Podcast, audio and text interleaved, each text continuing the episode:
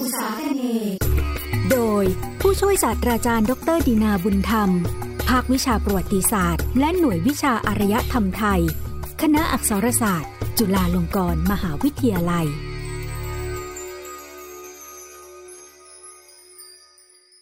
ยนอุตสาคเนรายการมนสเสน่สะท้อนวิถีชีวิต สังคม ศาสนา และวัฒนธรรมแห่งเอเชียตะวันออกเฉียงใต้ ชุดยนโลกมุสลิม ตอน เปิดลักรัฐอิสลามยุคแรกเริ่มในอุตสาคเน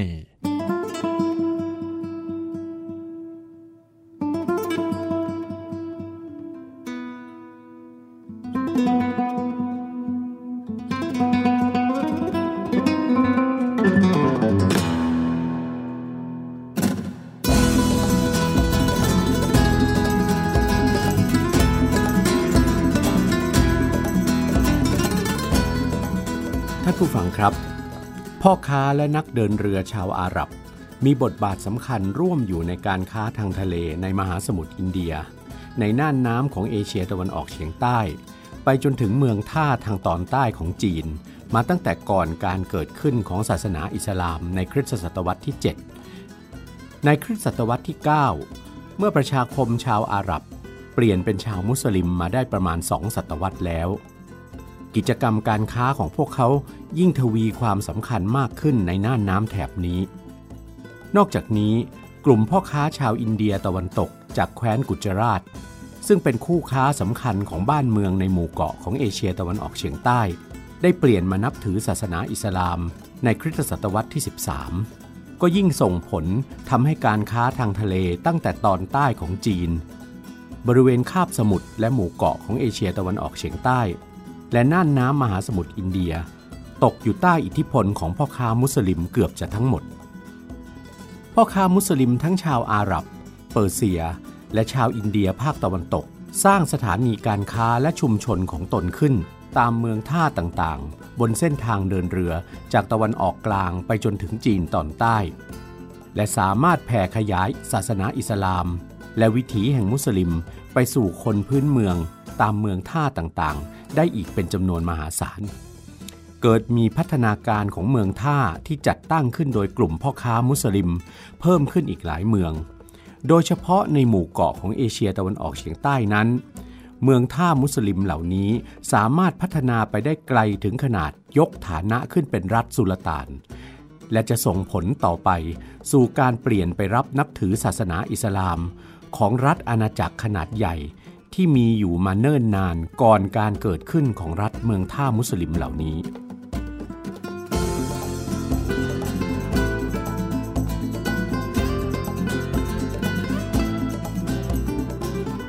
ชายฝั่งตะวันออกของเกาะสุมาตราภาคเหนือ ด้านที่ต่อกับมหาสมุทรอินเดีย เป็นพื้นที่แรกในโลกอุษาคเน ที่เกิดการรวมประชาคมขึ้นเป็นเมืองท่าและรัฐอิสลาม เนื่องจากพื้นที่ตรงนี้เป็นจุดยุทธศาสตร์การค้าทางทะเลที่สำคัญ เปรียบเสมือนปากประตูเข้าสู่น่านน้ำของเอเชียตะวันออกเฉียงใต้ ที่จะผ่านไปยังเมืองท่าของจีนตอนใต้ และเป็นปากประตูของโลกอุตสาคเนที่จะเปิดออกสู่โลกตะวันตก เป็นทางลำเลียงสินค้าต่างๆ จากโลกตะวันออกไปสู่โลกตะวันตก จึงชักนำให้พ่อค้าจากดินแดนต่างๆ ริมฝั่งมหาสมุทรอินเดีย ทั้งโลกอาหรับ ดินแดนเปอร์เซีย และอนุทวีปอินเดีย เดินเรือเข้ามาติดต่อค้าขาย และแสวงหาสินค้าที่พวกตนต้องการ พ่อค้าและนักเดินเรือชาวอาหรับเป็นกลุ่มสำคัญที่เข้ามาติดต่อค้าขายกับผู้คนในภาคพื้นน้ำของเอเชียตะวันออกเฉียงใต้ มาตั้งแต่ก่อนการเกิดขึ้นของศาสนาอิสลามในคริสตศตวรรษที่ 7 แล้ว และช่วงเวลาตั้งแต่คริสตศตวรรษที่ 8 และ 9 ถือเป็นช่วงเวลาที่ศาสนาและวิถีแห่งอิสลาม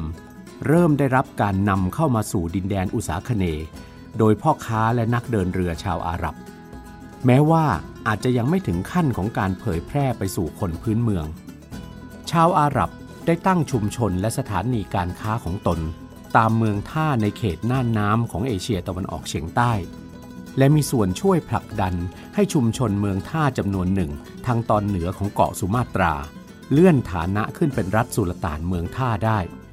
ภายใต้การสนับสนุนของราชวงศ์กษัตริย์มุสลิม ในดินแดนตะวันออกกลาง อย่างราชวงศ์อุมัยยัดอันมีศูนย์กลางการปกครองอยู่ที่กรุงดามัสกัสในซีเรีย ระหว่างคริสตศตวรรษที่ 7 ถึง 8 ราชวงศ์อับบาสิดซึ่งมีศูนย์กลางที่กรุงแบกแดด เมืองหลวงปัจจุบันของประเทศอิรัก ระหว่างคริสตศตวรรษที่ 8 ถึง 13 และราชวงศ์ฟาติมิดในอียิปต์ระหว่างคริสตศตวรรษที่ 10ถึง12 เพราะราชวงศ์มุสลิมเหล่านี้มีผลประโยชน์อย่างมากจากการค้าขายทางทะเลกับโลกตะวันออก โดยเฉพาะการค้ากับจีน และการค้าเครื่องเทศจากหมู่เกาะของโลกอุษาคเนย์จนกระทั่งบันทึกของชาวจีน ในช่วงเวลาดังกล่าวเล่มหนึ่ง ชื่อกวางโจฟูจี กล่าวถึงเกาะสุมาตราว่า สุมาตราเป็นประเทศอาหรับเก่า ธรรมเนียมและภาษาเป็นแบบเดียวกับพวกอาหรับ รัฐอิสลามเมืองท่าที่เกิดขึ้นบนสองฝั่งของช่องแคบมาลากานี้ แม้จะเป็นรัฐขนาดเล็ก แต่สามารถควบคุมเส้นทางการเดินเรือ และเส้นทางการลำเลียงสินค้า ให้สามารถอำนวยความสะดวก และเอื้อประโยชน์ต่อการค้าทางทะเลของพ่อค้าชาวอาหรับ ทำให้เมืองท่าและรัฐการค้าเหล่านี้ดำรงอยู่ได้ และเจริญมั่งคั่งมาตลอด รัฐเมืองท่าอิสลามรัฐแรกที่เกิดขึ้นบนชายฝั่งด้านช่องแคบมะละกาของสุมาตราภาคเหนือ ได้แก่รัฐเปอร์ลัก ปัจจุบันอยู่ทางตะวันออกของเขตการปกครองพิเศษอาเจอาณาบริเวณนี้ยังคงมีชื่อเรียกว่าตันจุงเปอร์ลัก ที่เรียกกันติดปากนักเดินเรือ หลายชาติหลายภาษา ที่เดินเรือผ่านช่องแคบมะละกามาตั้งแต่ยุคโบราณว่า ดินแดนแหลมรูปเพชร ซึ่งน่าจะสะท้อนให้เห็นความเป็นชัยภูมิที่เหมาะสมยิ่งในการตั้งเมืองท่า รัฐเปร์ลักษ์นี้มีอายุอยู่ระหว่างปีคริสตศักราช 840 ถึงปีคริสตศักราช 1292 เมืองเปร์ลักษ์นี้เดิมเป็นเมืองท่า ที่มีราชาปกครองเมือง และผู้คนนับถือศาสนาพราหมณ์ฮินดู และเป็นเมืองท่าที่พ่อค้าและนักเดินเรือชาวอาหรับ แวะเวียนมาค้าขายโดยสม่ำเสมอ ขณะที่มีชาวเปอร์เซีย และชาวมุสลิมจากแคว้นกุจราตทางตะวันตกของอินเดียเข้ามาค้าขายและตั้งชุมชนการค้าอยู่ด้วยเช่นกัน น่าเสียดายอย่างยิ่งที่ในปัจจุบันแทบไม่ปรากฏร่องรอยใด ๆ ของรัฐเปอร์ลักอยู่อีกแล้ว จึงทำให้การสำรวจและการศึกษาทางโบราณคดี ไม่ได้ช่วยให้ได้ข้อมูลใด ๆ เพิ่มขึ้น หลักฐานที่นักประวัติศาสตร์ ใช้ศึกษากำเนิดและพัฒนาการของรัฐเปรักนั้น ส่วนใหญ่เป็นหลักฐานประเภทบันทึกของชาวต่างชาติ เช่น บันทึกของพ่อค้าและนักเดินทางชาวอาหรับ ชาวเปอร์เซีย และชาวอินเดียจากแคว้นกุจราตในอินเดีย แม้แต่บันทึกของมาร์โคโปโล นักเดินทางและนักแสวงโชคชาวอิตาเลียน ผู้มีชื่อเสียงก้องโลก ผู้มีชีวิตอยู่ในครึ่งหลังของคริสต์ศตวรรษที่ 13 ก็เป็นหลักฐานที่เป็นลายลักษณ์อักษรชั้นดี ที่ยืนยันกำเนิดและพัฒนาการของรัฐเปอร์ลัก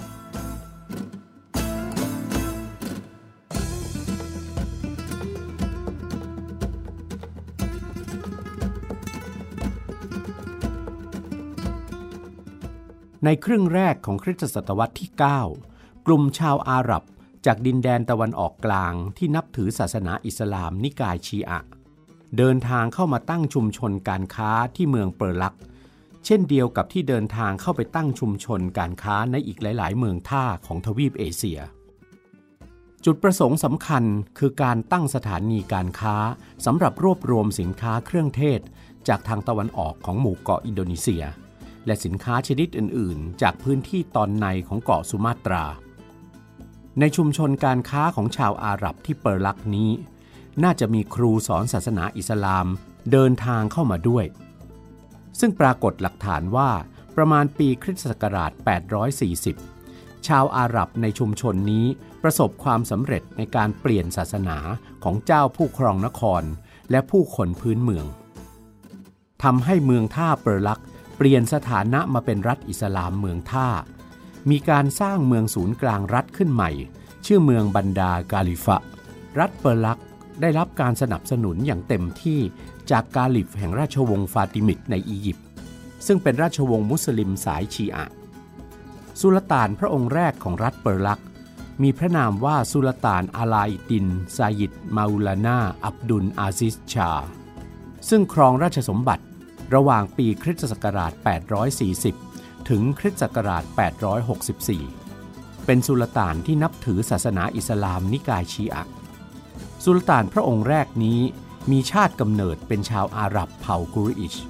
และเป็นราชบุตรเขยของกษัตริย์พระองค์เดิมของเปอร์ลักที่นับถือศาสนาพราหมณ์ฮินดูมาก่อน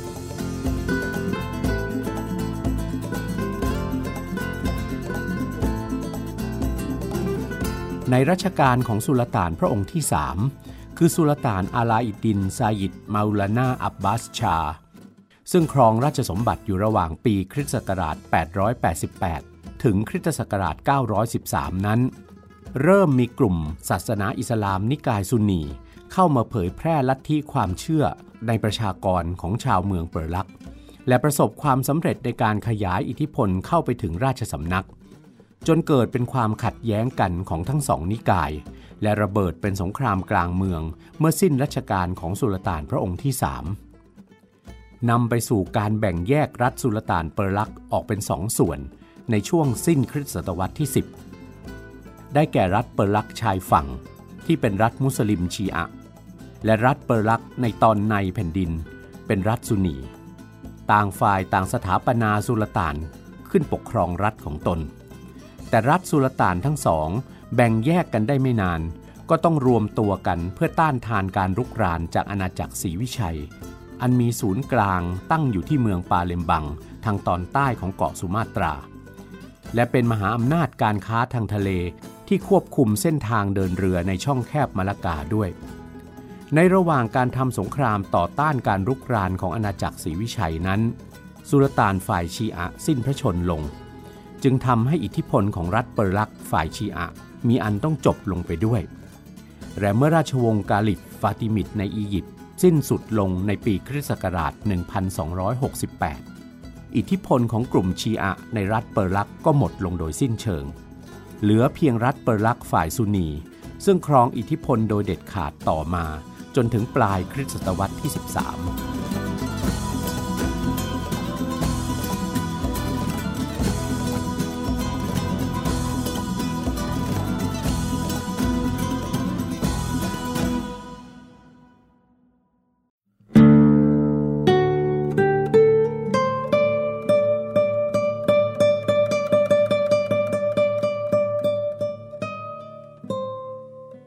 รัฐเปอร์ลักสร้างความสัมพันธ์ทางเครือญาติเป็นอันดี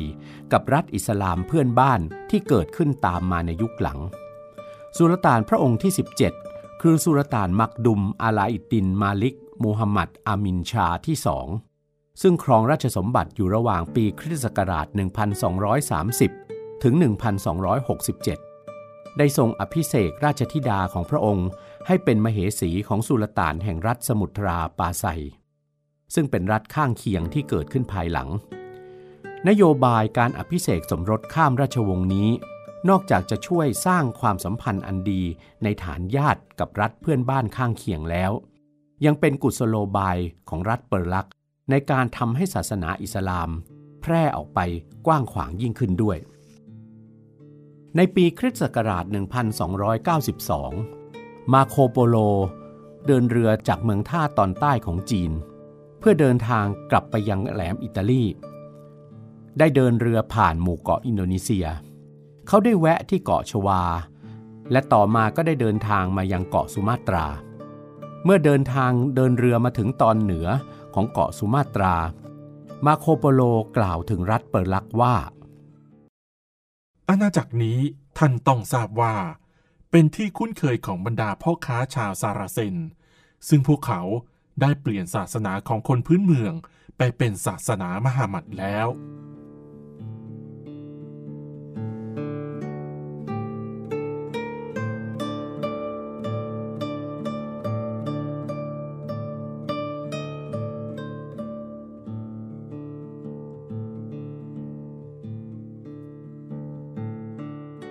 มาร์โคโปโลออกเสียงเรียกรัฐเปอร์ลักว่าเฟอร์ลัก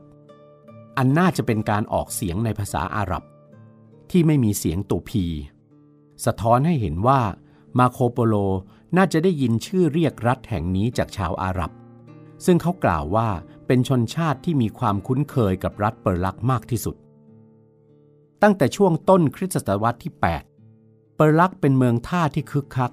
เพราะเป็นชุมทางของสินค้าเครื่องเทศ และสินค้าของป่าและแร่ธาตุต่างๆ จากเกาะสุมาตรา จึงดึงดูดพ่อค้าจากฝากตะวันตกของมหาสมุทรอินเดีย ทั้งพ่อค้าชาวอาหรับ เปอร์เซีย และพ่อค้าแคว้นกุจราชของอินเดียให้เดินทางเข้ามาติดต่อค้าขาย จนถึงขนาดตั้งชุมชนและสถานีการค้าของตนขึ้น การที่เปอร์ลักมีที่ตั้งอยู่ทางตอนเหนือของเกาะสุมาตรา เชื่อมต่อกับพื้นที่ตอนในของเกาะ ซึ่งเป็นแหล่งทรัพยากรธรรมชาติอันอุดมสมบูรณ์ เปอร์ลักจึงมีดินแดนตอนในของเกาะสุมาตรา เป็นแหล่งหาสินค้ามาป้อนเมืองท่าตามความต้องการของพ่อค้าต่างชาติ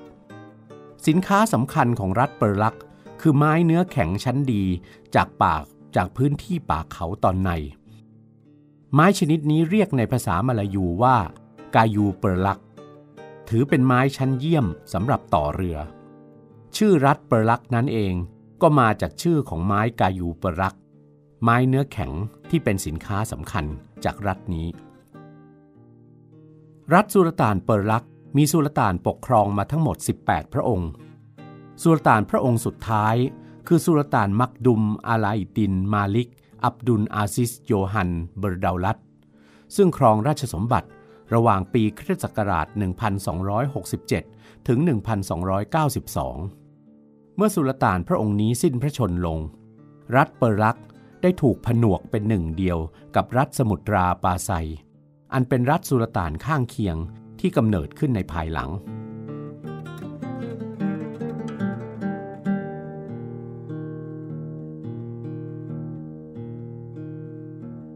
ท่านผู้ฟังครับ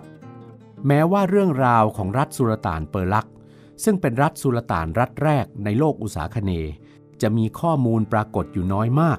เมื่อเทียบกับเรื่องราวของบรรดารัฐสุลต่านเมืองท่า ในเอเชียตะวันออกเฉียงใต้ อีกหลายรัฐที่จะเกิดขึ้นในยุคหลัง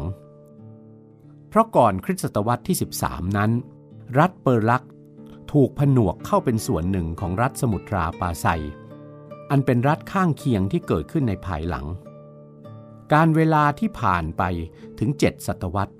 ทำให้ร่องรอยที่จะแสดงตัวตนของรัฐแห่งนี้สูญหายไปเกือบหมด รัฐเปอร์ลัก จึงปรากฏตัวตนอยู่แต่เพียงในบันทึกของชาวอาหรับ และชาวตะวันตกอย่างมาโคโปโล นอกจากนั้นยังถูกกล่าวถึงในพงศาวดารของรัฐข้างเคียงที่เกิดขึ้นในยุคหลัง อย่างพงศาวดารของรัฐสมุทราปาไซและรัฐมะละกา แต่อย่างไรก็ตาม การเกิดขึ้นของรัฐเปอร์ลัก ในฐานะรัฐอิสลามรัฐแรกในโลกอุษาคเน เมื่อปีคริสตศักราช 840 ย่อมสะท้อนให้เห็นอย่างชัดเจนว่า ศาสนาและวิถีแห่งอิสลามนั้น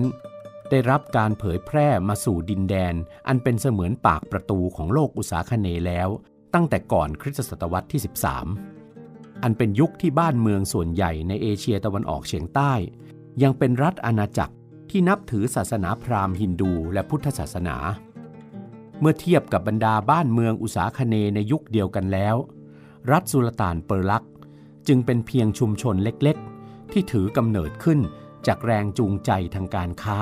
ของภูมิภาคเอเชียตะวันออกเฉียงใต้ โดยเฉพาะความเป็นแหล่งทรัพยากรธรรมชาติที่สำคัญ อันเป็นที่ต้องการของผู้คนทั้งในทวีปเอเชียและยุโรปในเวลานั้นคือเครื่องเทศ ของป่าและแร่ธาตุโดยเฉพาะทองคำจากหมู่เกาะอินโดนีเซีย ที่สามารถดึงดูดพ่อค้าและนักเดินเรือจากโลกมุสลิม โดยเฉพาะพ่อค้าชาวอาหรับให้เดินทางเข้ามายังภูมิภาคนี้ เป็นการนำเอาศาสนาอิสลาม ทั้งสายชีอะและสายซุนนี เข้ามาวางรากฐานในโลกใหม่ ในอีกฝากหนึ่งของมหาสมุทรอินเดีย และเป็นรากฐานให้ศาสนาและวิถีแห่งอิสลาม ได้เติบโตแผ่ขยายต่อไป ในดินแดนภาคพื้นน้ำของโลกอุษาคเนย์รายการยนต์อุษาคเนย์วันนี้หมดเวลาลงแล้วครับ พบกันใหม่ในครั้งหน้า สวัสดีครับ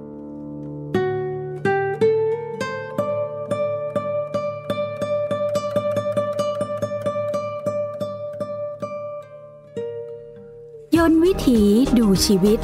เรื่องประวัติ ศาสตร์ และศิลป์ในเอเชียตะวันออกเฉียงใต้ ฟังในรายการยนต์อุตสาคเนย์